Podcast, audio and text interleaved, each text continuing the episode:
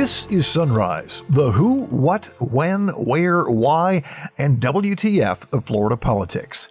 I'm Rick Flagg reporting from Tallahassee, where the powers that be can breathe a sigh of relief because John Morgan says he's not going to be running any more constitutional amendments in the Sunshine State. I never see myself doing another amendment. They've made it really difficult to do amendments in Florida, making it uh, probably triple what I spent on this to do a new amendment.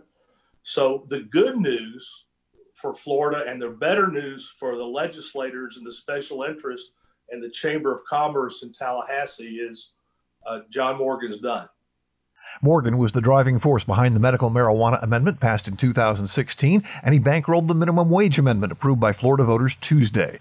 The Chamber of Commerce hates it, but Morgan says someone had to address the issue of income inequality before it reaches the boiling point in Florida. The rich are getting richer, the poor are getting poor. And at some point, like I said in the beginning, the poor rise up. They don't ask for it. They don't ask for John Morgan's amendment. They just come into the castle and they take it. You'll hear Morgan's take on the passage of the $15 an hour minimum wage amendment on today's installment of the Sunrise Soapbox. As the vote count continues, all of us in Florida can take comfort in the fact that we are not in the spotlight because things are getting nasty in the states that are still counting. Donald Trump continues to push a flailing strategy designed to prevent people's votes from being counted. What we're seeing on these legal suits are that they are meritless and nothing more than an attempt to distract and delay what is now inevitable. Joe Biden will be the next president of the United States. Another surge in COVID cases. The state reporting more than 6,000 new infections Thursday, almost 2,000 more than the day before, and it's the highest number since mid August. We'll also have your daily calendar of political events and check in with a Florida man who's been reprimanded by the highest court in the state for yelling at noisy visitors outside his courtroom. And now the top stories on Sunrise for Friday, November 6th. It was on this day in 1869 that Rutgers College defeated Princeton in the first intercollegiate football game in America. The score was 6 to 4. Really? And happy birthday to Meet the Press, which aired its first episode on this date in 1947. It is the longest running TV program in history. Florida added 6,257 new coronavirus cases Thursday. That's 1,800 more than Wednesday, 2,000 more than a week ago. In fact, it's the highest number of new cases in a single day since mid August. The total number of infections in Florida has reached 827,380. The health department also reports 39 additional fatalities, increasing our official death toll to 17,170. Of course, the CDC estimates the actual number of fatalities could be as much as 25% higher if you include the people listed as having died of other causes that were actually brought on by the pandemic. Storm force winds could be felt in Florida this weekend as Tropical Depression Eta leaves Central America and turns north. The storm made landfall in Nicaragua as a Cat 4 hurricane. It's expected to regain strength as it heads northeast toward Cuba in the coming days. The Florida Keys and all of South Florida are within the National Hurricane Center's five day cone of uncertainty. Eta is the 28th named storm of the 2020 Atlantic hurricane season, tying the record set back in 2005. The Orlando attorney who bankrolled constitutional amendments in Florida legalizing medical marijuana and increasing the minimum wage has good news for the powers that be in Tallahassee. John Morgan says he is done with constitutional amendments and has no interest in running for governor. When I was doing the medical marijuana amendments, a lot of people started talking to me and about me about running for governor. There was a lot of polling done that had me leading. But then when I really thought about it, I kept saying to myself, what is it that I really want to do? What is it that I would, if I was the governor, what would I want to do? And the three, or really four things were one would be medical marijuana, two, a living wage, three, felons' rights, and the environment of Florida. I was lucky enough to be able to work with Desmond Meade and still are on his felons amendment. Uh, we passed medical marijuana the second time, and we passed with lots of help and God's God's blessing, we passed uh, this amendment. By the way, I finally decided that I could accomplish more doing it this way than being governor, and then I wouldn't have to go to budget meetings for the Florida Highway Patrol or whatever Ron DeSantis does all day. Is something I would not want to do. I'd rather do it this way. I never see a situation where I run for any political office in Florida I'm just as happy with Ron DeSantis doing his good job up in up in Tallahassee. I never see myself doing another amendment. They've made it really difficult to do amendments in Florida, making it uh, probably triple um, what I spent on this to do a new amendment.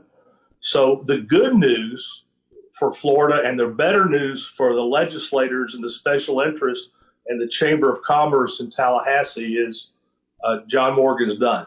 The folks at the Florida Chamber of Commerce can only wish that he had done this sooner because they're predicting all sorts of economic gloom and doom after Tuesday's passage of Amendment 2, which raises the minimum wage by a dollar an hour each year until 2026 when it reaches 15 bucks an hour. Morgan says it's their own fault because the chamber used its political clout in Tallahassee to keep the legislature from doing anything to help increase wages for the lowest paid workers. I don't have faith in Tallahassee. Just name one thing that Tallahassee has ever done for us, the people. So this was the only way. I spent a lot of time talking to Jose Oliva. I said, look, I know we disagree. Do this legislatively. It'd be better, easier, and I'd be okay with it. Not one hearing, not one witness. So they left me with no choice but to do it this way. Later in the show, Morgan explains why he believes the minimum wage amendment is so important, not just to workers, but for the business interests who opposed it. They're still counting votes in the race between Donald Trump and Joe Biden, but all of us here in Florida can sit back and relax because no one's waiting for our results. Both campaigns are focusing on Pennsylvania, Georgia, Nevada, and North Carolina. If Biden wins one, he wins the race. Campaign manager Jen O'Malley Dillon believes they've got this in the bag. Our data shows that Joe Biden will be the next president of the United States and that the counting is happening now uh, in these states, um, and they are moving to us as we see the counting throughout this morning, yesterday, and into today um, that that counting is going to continue to show our path to victory. Joe Biden now has won more votes than any presidential candidate in history, and we're still counting. Over 140 million votes have been counted so far, with more than 72 million of those votes going to Vice President Biden. The vice president has won more than 50% of the popular vote, historic numbers. Voters have turned out in record numbers for the vice president. And because of that, and because he sees the same data we do and knows he is losing, Donald Trump continues to push a flailing strategy designed to prevent people's votes from being counted. What we're seeing on these legal suits are that they are meritless and nothing more than an attempt to distract and delay what is now inevitable. Joe Biden will be the next president of the United States. The Trump campaign is turning to the courts to try to prevent a loss, but Biden's senior advisor Bob Bauer says those lawsuits have more to do with messaging and misdirection than legality. I just wanted to uh, put into the right sort of frame and perspective what you are hearing from some of the states about Trump claims and Trump lawsuits. And I think they're connected. The lawsuits uh, are meritless. They're intended to give the Trump campaign the opportunity to argue that the vote count should stop. It is not going to stop. And I'll walk through uh, some of the silliness behind these claims momentarily. But I want to emphasize that for their purposes, these lawsuits don't have to have merit. That's not the purpose. It's not to put, bring bona fide claims before the courts.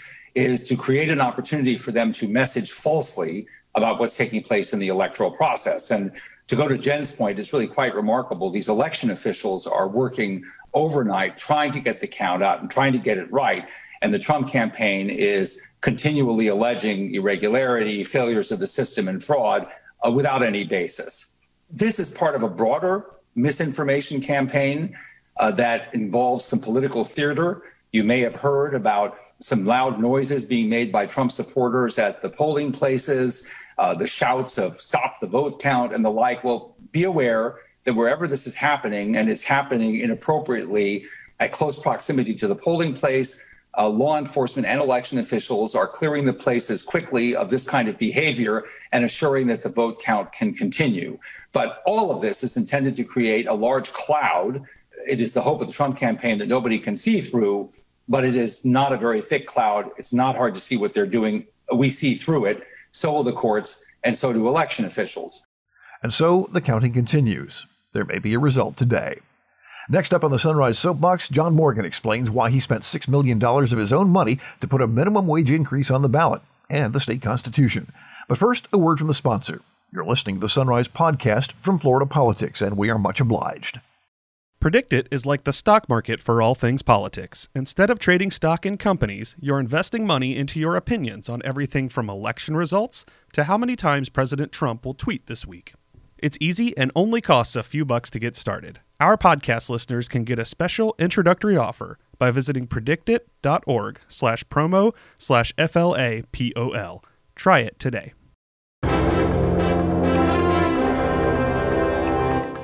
Welcome back to Sunrise. Florida's minimum wage will be going up by a buck an hour over the next six years until it reaches $15 an hour in 2026. Orlando trial lawyer John Morgan bankrolled and wrote Amendment 2. He would have preferred the state legislature deal with this, but Florida lawmakers rarely do anything that upsets the business lobby, and they claim this increase will destroy the state economy. Seriously, they claim that. Now, Morgan says it's nonsense. In fact, he believes better wages will help Florida's economy. Even more than that, Morgan says this is one way to address the issue of income inequality before it tears the country apart. The working poor in Florida won in a very, very big and forever way. And not only did they win, but their children won, and forever and ever, this raise will be here tied to COLA. And maybe still not enough, but at least enough to give people dignity. I believe that the number one issue facing everyone is income inequality. And I don't care if you're the Bernie bros or if you're the Trump voters or if you're part of any group that seems aggrieved that underneath there's this burning issue that I'm working my tail off and I'm falling further, further behind and that all the unrest and the anger that we have in this country, I believe, comes from income inequality and a lack of dignity. I also believe, if you look at history, that what we did should be a template for the rest of the country because I believe that in this country and in this, this uh, civilization that we have called the United States in the year 2020, that all great nations have a problem. And the problem they have is when the haves have so much and the have nots have so little that the have nots just storm the castle and take everything. It's happened over and over again. It happened to the South with uh, Castro in Cuba. It happened to the czars in uh, Russia. It happened to Marie Antoinette, and it's happened throughout centuries that at a certain point, the people storm the gates and say, I need help. What we did was immediately improve the lives of 2.5 million households. You cannot understate what this is going to mean to these families and these children. No longer will some of them have to go from work to a food bank with their children watching. Can you imagine how degrading that must be that you're doing everything right and then you got to go get free food? You have to ask yourself the question why are the rich getting richer? Why is the stock market going through the roof? And why are people living in their cars, living in hotel rooms, living in boxes? You go to the shelters all throughout Florida, there's children going to school from homeless shelters, and it's getting worse and worse and worse. The rich are getting richer, the poor are getting poor, and at some point, like I said in the beginning, the poor rise up. They don't ask for it. They don't ask for John Morgan's amendment. They just come into the castle and they take it because they love their children and they're sick of watching their children go hungry. One out of six children in Florida, in Florida, go to bed hungry at night. Hungry to me, it's it's subhuman, and that's why I said this is not a political issue. This is a moral issue. Everything we learn in church and synagogue and temple and mosque tells us to go out and feed the hungry, clothe the naked, and house the homeless. And Florida did that to some degree. It is life changing. Some of us don't understand or are, are too far removed from what it would be like to live on $8.57 an hour. You can't. Most people don't, or many people don't. They just rather get government subsidy. We, the taxpayers, pay it. Tell that economist to figure that in about how much we spend in food stamps, and child care, and and just money, welfare. Uh, that would not have to happen. Once this happens and once it kicks in, there's a cycle that's broken and there's a hope that's given to these families. He's happy now, but Morgan was sweating it out on election night. It takes 60% of the voters to approve a constitutional amendment in Florida. Amendment 2 passed with 60.8% of the vote. Doesn't get much closer.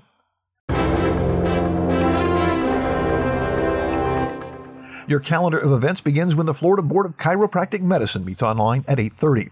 At 10, the Florida Chamber of Commerce concludes a two-day online insurance summit with discussions about issues like the impact of COVID-19 on liability insurance, workers' compensation insurance, and business interruption coverage.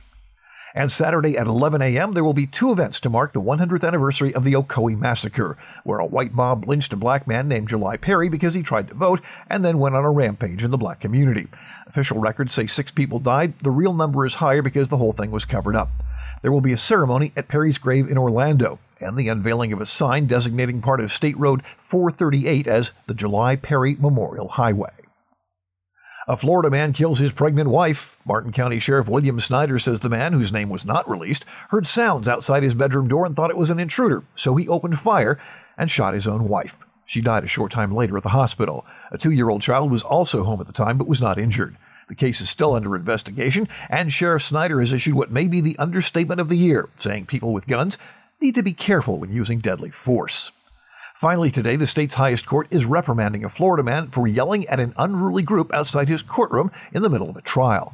Miami Dade Circuit Judge David Miller was presiding over a case while people gathered in the lobby of the courthouse for a ceremony, and they began making a ruckus. The judge sent a bailiff out, then a court clerk to try to quiet them down. When that didn't work, Miller left the bench, went to the lobby in his judicial robes, where he began yelling and waving his arms. He even threatened to hold a woman in contempt because she was shaking her head at him. Florida Supreme Court has issued a written reprimand for Miller, who admits his conduct violated the rules for judges. The High Court also criticized the people who created the kerfuffle. That's it for today's installment of Sunrise. I'm Rick Flagg in Tallahassee, inviting you to join us again Monday as we plumb the depths of Florida politics.